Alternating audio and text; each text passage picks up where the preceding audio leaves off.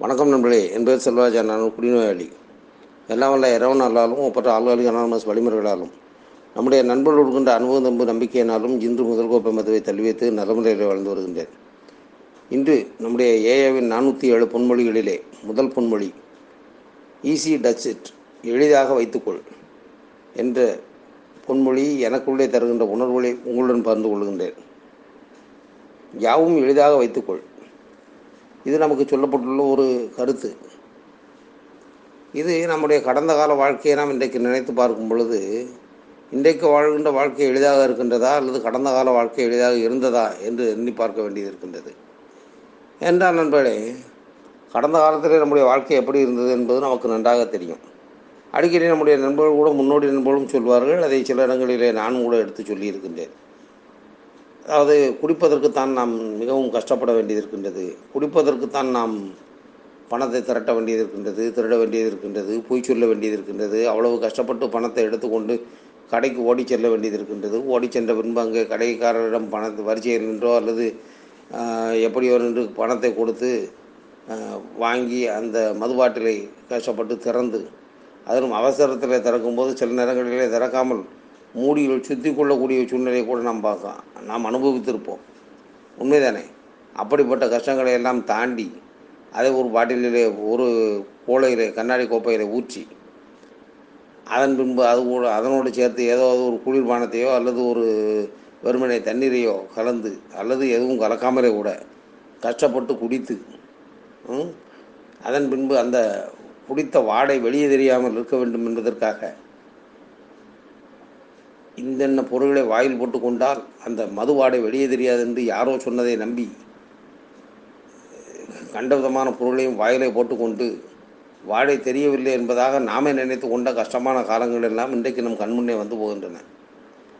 எல்லாம் எண்ணி பார்த்தால் நாம் குடிப்பதற்குத்தான் முழுமையான அளவிலே கஷ்டப்பட்டிருக்கின்றோம். குடியில்லாத வாழ்க்கையை வாழ்வதற்கு ஒன்றும் கஷ்டமே இல்லை. குடிக்காமல் இருக்கக்கூடிய வாழ்க்கையிலே வரக்கூடிய ஒரு உடல்நலத்தில் வேண்டுமானால் ஆரம்பத்தில் சில நாட்கள் தூக்கம் வரவில்லை வயிறு சரியில்லை மனம் சரியில்லை எனக்கு சில சூழ்நிலைகள் சரியில்லை என்று நண்பர்கள் சொல்லலாம். அது புதிதாக வந்த அத்தனை நண்பர்களுக்குமே அந்த அனுபவம் இருந்திருக்கும். அனைவருக்குமே அந்த அனுபவம் உண்டு. ஆனால் தொடர்ந்து வரும்பொழுது நமக்கு மிக தெளிவாக தெரிந்து விடுகின்றது. அதாவது குடிக்காமல் இருப்பது தான் மிக எளிமையான செயல் என்று. ஆம் குடிக்காமல் இருப்பது மிக எளிமையான செயல். நம்முடைய மூத்த நண்பர்களில் ஒருவர் மறைந்து மறைந்த மூத்த நண்பர்களில் ஒருவர் சொல்லுவார் குடிக்காம குடியை நிறுத்துவதற்கு என்ன செய்ய வேண்டும் என்று தெரியுமா? நான் ஆளாளுங்க நமது குழுவில் வந்தவுடன் கேட்டார். குடியை நிறுத்துவதற்கு என்ன செய்ய வேண்டும் என்று தெரியுமா? என்றார். உடனே நானும் எனக்கு தெரிந்த வழிமுறைகளை எல்லாம் சொன்னேன் வழிகளை சொன்னேன். குடியை நிறுத்த வேண்டும் என்று சொன்னால் இதுபோல மந்திரம் பண்ணுவார்கள் மாயம் செய்வார்கள் கயிறு கட்டுவார்கள் மாத்திரை சாப்பிடுவார்கள் மருந்து குடிப்பார்கள். இவையெல்லாம் செய்ய வேண்டும் என்று சொன்னேன். இவரெல்லாம் செய்வார்கள் என்று நான் சொன்ன அனுபவம் நான் சொன்னேன். உடனே அவர் இவையெல்லாம் ஒரு பக்கம் இருக்கட்டும் குடியை நிறுத்த வேண்டும் என்று சொன்னால் அதுக்கு ஒரே ஒரு வழிதான் இருக்கின்றது என்றார்.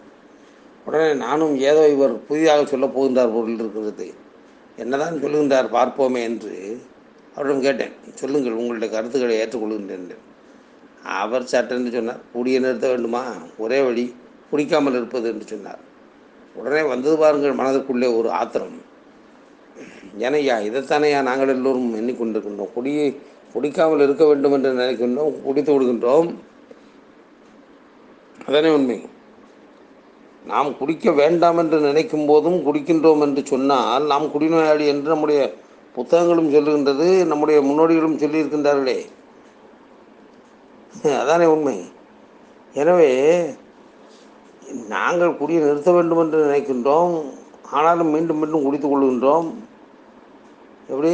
இதை பற்றி கூட நம்முடைய வழி இருக்கிறது என்ற அத்தியாயத்தில் அதாவது ஆளாடி கடன தமிழ் புக்கிலே பக்கம் முப்பத்தி ஒன்றிலே வருகின்றது. அதாவது இவனைத்தான் உங்களால் புரிந்து கொள்ள முடியவில்லை. குறிப்பாக அவனால் ஏன் குடிக்கும் அளவை கட்டுப்படுத்த முடியவில்லை என்பதை. குடிக்கும்போது அவன் மடத்தனமாக நம்ப முடியாத வருந்தத்தக்க காரியங்களை செய்கின்றான். அவன் எப்போதும் கிட்டத்தட்ட அறிவு தடுமாறும் அளவிற்கு குடித்து விடுகின்றான். குடிக்கும்போது முற்றிலும் அவன் வேறு ஆளாக மாறிவிடுகின்றான். அவன் மிகவும் நல்ல மனிதனாக இருக்கலாம். ஆனால் ஒரு நாளைக்கு அவன் குடிக்கட்டும். பெரும்பாலும் அருவருக்கத்தக்க முறையில் ஏன் அபாயகரமான முறையில் கூட சமூக விரோத காரியங்கள் செய்பவனாகி விடுவான். எப்போது கூடாதோ அப்போது பார்த்து முக்கிய முடிவு முடிவுகள் எடுக்க வேண்டியது இருக்கும்போது அல்லது யாரையாவது பார்க்க வேண்டியது இருக்கும்போது போதையில் இருப்பதில் அவன் நிபுணனாக இருப்பான். பெரும்பாலும் குடி விஷயத்தை தவிர மற்ற எல்லா விஷயங்களிலும் புத்திசாலித்தனமாகவும் நிதானமாகவும் நடந்து கொள்வான் ஆனால் அந்த குடி விஷயத்தில் மட்டும் நம்ப முடியாத அளவுக்கு நாணயம் இல்லாமலும் சுயநலத்துடன் நடந்து கொள்வான். இப்படி சொல்லுகின்றது. இதானே கடந்த கால வாழ்க்கையில் நாம் பட்ட அனுபவம். எனக்கு புத்திசாலித்தனம் இருக்கலாம் என்னுடைய திறமை எப்படி வேண்டுமானாலும் இருக்கலாம். ஆனால் அவையெல்லாம் குடியின் முன்பு தோற்று போனது தான் இருந்தது. அதெல்லாம் எண்ணி பார்க்கும் பொழுது என்னுடன் சொன்ன அந்த மூத்த நண்பருக்கு நான் சொன்னேன் குடியை நானும் நிறுத்த வேண்டும் என்று விரும்புகின்றேன் குடிக்கக்கூடாது என்று தான் நினைக்கின்றேன். ஆனால் மீண்டும் மீண்டும் குடிக்கின்றேனே அதுக்கு நான் என்ன செய்வது என்றார். அப்பொழுது அவர் சொன்னார் அதானேயா குடிநோயாளியின் குணம். குடிக்க வேண்டாம் என்று நினைக்கும் பொழுதும் குடிக்கு குடிப்பதற்கு உடல் உன்னை அழைத்து செல்கின்றது என்று சொன்னால் அதான் குடிநோயின் தன்மை. எனவே நீ குடிக்காமல் இருக்க வேண்டுமா? தொடர்ந்து ஆள்வாளிகள் குழு கூட்டத்திற்கு வா. ஒரு நாள் அடிப்படையில் இன்று ஒரு நாள் நான் குடிக்க மாட்டேன் என்று உறுதி எடுத்துக்கொள். அவ்வளவுதான். வேறு என்ன இருக்கின்றது என்று சொன்னார். அந்த வகையில் பார்க்கும் பொழுது இன்றைக்கு நான் குடிப்பதில்லை. வேறு என்ன இருக்க முடியும்? என்று சாதாரணமாக எடுத்துக்கொள்ள முடிகின்றது. யாவும் எது எளிதாக வைத்துக்கொள் என்று சொல்லும் பொழுது முதலிலே குடிப்பதை எளிதாக வைத்துக்கொள். குடிக்க முடியவில்லை. அந்த பழக்கத்தை குடியிலிருந்து மீண்டு வந்த வாழ்க்கையை எளிதாக வைத்துக்கொள். கோபம் வருகின்றதா எளிதாக வைத்துக்கொள். வெறுப்பு வருகின்றதா எளிதாக வைத்துக்கொள். யார் மேலாவது உனக்கு பொறாமை வருகின்றதா அப்போதும் அதை எளிதாக வைத்துக்கொள். எல்லாவற்றையும் எளிதாக வைத்துக்கொள். சுருக்கமாக சொல்லப்போனால் வாழ்க்கையே எளிதாக வைத்துக்கொள். என்றால் வாழ்க்கையை நான் தான் நடத்துகின்றேன் என்று எண்ணிக்கொண்டிருந்தால் தானே நமக்கு இதை எளிதாக வைத்துக்கொள்வதா அல்லது கடினமாக வைத்துக்கொள்வதா என்ற குழப்பம் வரும். வாழ்க்கையை நான் நடத்தவில்லை. இறைவன் நடத்துகின்றான் என்ற முடிவுக்கு நாம் வந்துவிட்டால் அப்பொழுது நாம் எப்படி மாறிவிடுவோம்? நம்மை ஒரு வாகனம் சுமந்து செல்லுகின்றது என்று சொன்னால் நம்முடைய சுமைகளை அந்த வாகனத்தின் ஒரு ஓரத்தில் வைப்போமே தவிர வாகனத்தின் உள்ளே ஏறிய பின்பும் நம்முடைய சுமைகளை நாமே தலையில் சுமந்து கொண்டிருக்க மாட்டோமே. அந்த நிலைக்கு வந்துவோம் இல்லவா அதுபோல் இந்த வாழ்க்கை நாடகத்தை நான் நடத்தவில்லை. வாழ்க்கை என்பதை இரவு நடத்துகின்றான் என்ற முடிவுக்கு நான் வந்துவிட்டால் நான் மிக எளிதாக என்னுடைய மனநிலையும் உடல்நிலையும் வாழ்க்கை நிலையும் வைத்துக்கொள்ள முடியுமே? ஏதான என்னுடைய சிந்தனை யாவும் எளிதாக வைத்துக்கொள் என்பது நமக்கு சுட்டி காட்டுகின்றது ஏன் நாம் எப்படி இருந்தோம்? நமக்கு சொல்லிவிட்டது முழு நாடகத்தையும் நாமே நடத்த வேண்டும் என்று நினைப்போம். பல மனிதர்கள் உணர்ச்சிகளால் ஏற்படக்கூடிய சுய உந்துதலின்படி வாழ முயற்சிக்கின்றார்கள். ஒவ்வொரு மனிதனும் ஒரு நடிகரைப் போல வாழ விரு- விரும்புகின்றான். ஒவ்வொருவரும் முழு நாடகமும் தங்கள் விருப்பப்படி அமைய வேண்டும் என்று எண்ணி ஒலி ஒளி இசை போன்ற அனைத்து பொறுப்புகளையும் ஒருவரை எடுத்து செயல்படுவது போல செயல்படுகின்றார்கள். அது நிஜ வாழ்க்கையிலே திரைப்படங்களில் கூட திரைப்படங்களை இயக்குபவர்களில் அப்படி சிலருக்கு சில திறமைகள் இருக்கலாம். அப்படி ஒலி ஒளி இசை எல்லாவற்றையும் நானே செய்து கொள்வேன் என்பது போன்ற திறமைகள் சிலருக்கு இருக்கலாம். ஆனால் நமக்கு இருக்கின்றதா என்பதுதான் கேள்வி. இங்கு நாம் நாடகத்தையும் நாம் தான் நடத்த வேண்டும் என்று நினைப்போம்.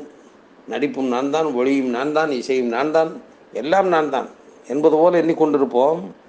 அப்படிப்பட்ட நிலையிலே செயல்படும் போது அந்த மனிதன் விரும்பியபடி எல்லாம் அமைய வேண்டுமானால் சுற்றி உள்ள அனைவரும் அவன் விரும்பியவாறு ஆட வேண்டும். அப்படி நடக்குமா? நாம் விரும்பியபடி எல்லாம் அமைய வேண்டும் என்று சொன்னால் சுற்றி உள்ள அனைவரும் அவன் விரும்பியவாறு ஆட வேண்டும். ஆனால் நடக்காது. அதானே உண்மை. இவையெல்லாம் நம்முடைய அல்லாஹ் பிக் புக்கிலே சொல்லப்பட்டுள்ள கருத்துக்கள்.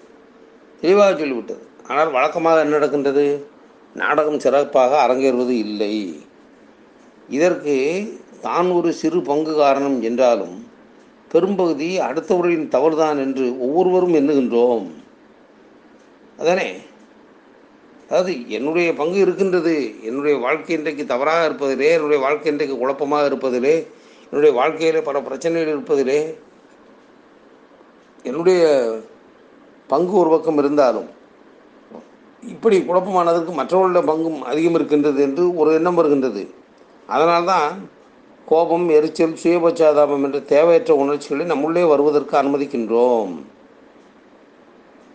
அவையெல்லாம் சுமைகள் தானே? அவையெல்லாம் சுமைகளாக இருக்கும்போது நாம் எப்படி எல்லாவற்றையும் எழுதி எளிதாக எடுத்துக்கொள்ள முடியும்? முடியாது.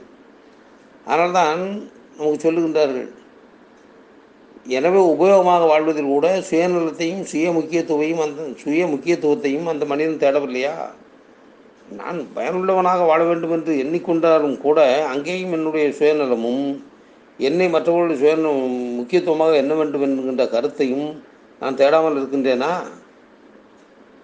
தான் நல்லபடியாக வாழ்க்கையை இயக்கினால் மட்டுமே திருப்தியும் சந்தோஷமும் கிடைக்கும் என்ற மாயத் தோற்றத்தில் அவன் வாழ்ந்து வரவில்லையா? இப்படித்தானே நம் வாழ்க்கையை சிக்கலாக்கி கொண்டிருக்கின்றோம். நம்முடைய கோபம் எரிச்சல் சுயபச்சாதம் போன்ற தேவையற்ற உணர்ச்சிகளை நம்முள்ளே வர அனுமதிக்கின்றோம். வாழ்க்கை சிக்கலாகின்றது. நம்முடைய சுயநலத்தையும் சென்று பாயிண்ட் என்று சொல்லுகின்றோமே சுய முக்கியத்துவத்தையும் நாம் தேடிக்கொண்டிருக்கின்றோம் அப்பொழுது வாழ்க்கை சிக்கலாகின்றது.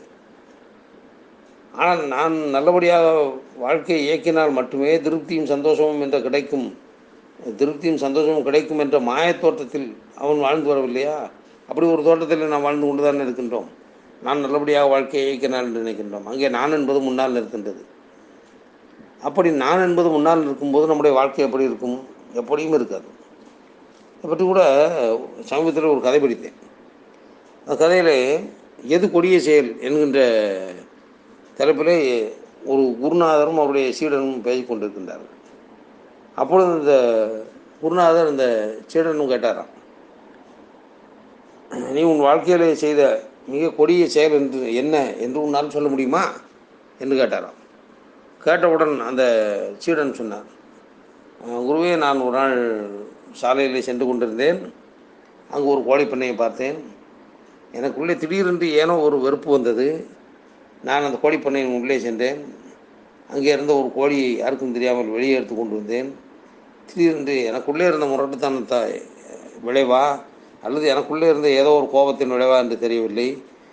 ஒரு பாவம் தெரிய செய்யாத அந்த கோழியின் கழுத்தை பிடித்து இருக்க திருங்கினேன் கொன்றேன். பிறகு காலையில் போட்டு அதை மிதித்தேன். அதன் பின்பு அங்கே ஒரு இடத்துல தூக்கி வீசிவிட்டு வந்துவிட்டேன். இதான் நான் செய்த பாவமாக நான் நினைக்கின்றேன். உண்மையில் இது பாவம் தானே என்று கேட்டானாம். கேட்டவுடன் குருநாதர் சொன்னாராம். பரவாயில்ல பரவாயில்லை. நீ செய்ததை விட மிகப்பெரிய கொடுமையான பாவத்தை நான் செய்து விட்டேன் நீ சிறிய பாவம் தான் செய்திருக்கின்ற என்று சொன்னாராம். உடனே அந்த மனிதன் கேட்டான் சீடன் கேட்டான் அப்படி என்ன நீங்கள் பெரிய பாவத்தை செய்து விட்டீர்கள் என்று சொன்னான். கேட்டவுடன் குருநாதர் சொன்னாராம் நீ செய்த பாவத்தை விட அதிகமான பாவம். ஒரே ஒரு நாள் நான் சுயநலமாக எனக்கு இன்னவெல்லாம் வேண்டும் என்று நான் வழிபாடு செய்து விட்டேன் அதான் மிகப்பெரிய பாவம் என்று சொன்னாராம். பாருங்கள் அதாவது சுயநலம் என்பது எனக்கு மட்டும் என்னென்ன வேண்டும் என்று நாம் பிரார்த்தனை செய்வது கூட ஒரு மிகப்பெரிய பாவம் என்பதாக இந்த கதை சுட்டி காட்டியது அதுதான் நம்முடைய பில் டபிள்யூ அவர்கள் தன்னுடைய பில்லின் கதையிலே அவர் சொல்லும்போது மிக தெளிவாக சொல்லுவார். அது நம்முடைய ஆளாடுகான தமிழ் புக் புக்கில் பக்கம் இருபதிலே வருகின்றது. அதாவது நான் கேட்பவை மூலம் பிறருக்கு உபயோகமாக இருக்க முடியும் என்று இருந்தால் மட்டும் அவற்றை கேட்பேன். அப்படிப்பட்ட வேண்டுதல்களை தான் இறைவன் நிறைவேற்றுவான். மிகவே மிக தாராளமாகவே தருவான். சொல்லிவிட்டார். நான் கேட்பவன் மூலம் நான் பிறருக்கு உபயோகமாக இருக்க முடியும் என்று இருந்தால் மட்டுமே. அப்படி என்றால் நான் பிறருக்கு உபயோகமாக இருப்பது எப்படி? என்பதை எங்கே வந்து கற்றுக்கொள்ள வேண்டியது இருக்கின்றது? அப்படி கற்றுக்கொள்வதன் மூலமாக என்னுடைய வாழ்க்கையில் என்ன மாற்றம் வரும் என்றால் எல்லாவற்றையும் எளிதாக எடுத்துக்கொள். துன்பச் சுமைகளை நீயே தூக்கி சுமக்காதே. தேவையற்ற எரிச்சல் கோபம் சுயபச்சாதாபம் சுயநல நோக்கம் சென்று சுய முக்கியத்துவம் இவற்றையெல்லாம் விட்டு தள்ளு இவற்றையெல்லாம் விட்டுத்தள்ளி விட்டால் நம்முடைய வாழ்க்கை மிகவும் எளிமையாக இருக்கப் போகின்றது. அப்படிப்பட்ட எளிமையான வாழ்க்கை நமக்கு இன்னும் பல உயர்வுகளையும் மகிழ்ச்சியும் தரப்போகின்றது. அப்படி மகிழ்ச்சியை பெறுவதற்கு நாம் தயாராக வேண்டும். எனவே எல்லாவற்றையும் எளிதாக எடுத்துக்கொள் என்பது என்று நமக்கு உணர்த்துவதாக இன்றைய பொன்மொழி சு சுட்டிக்காட்டுகின்றது என்று நான் உணர்ந்து கொள்ளுகின்றேன். இந்த உணர்வுகளை உங்களுடன் பகிர்ந்து கொள்ள வாய்ப்பு கொடுத்த இறைவனுக்கும் பொறுமையோடு கேட்ட நண்பர்களுக்கும் நன்றி கூறி முடித்துக் கொள்கின்றேன். நன்றி வணக்கம்.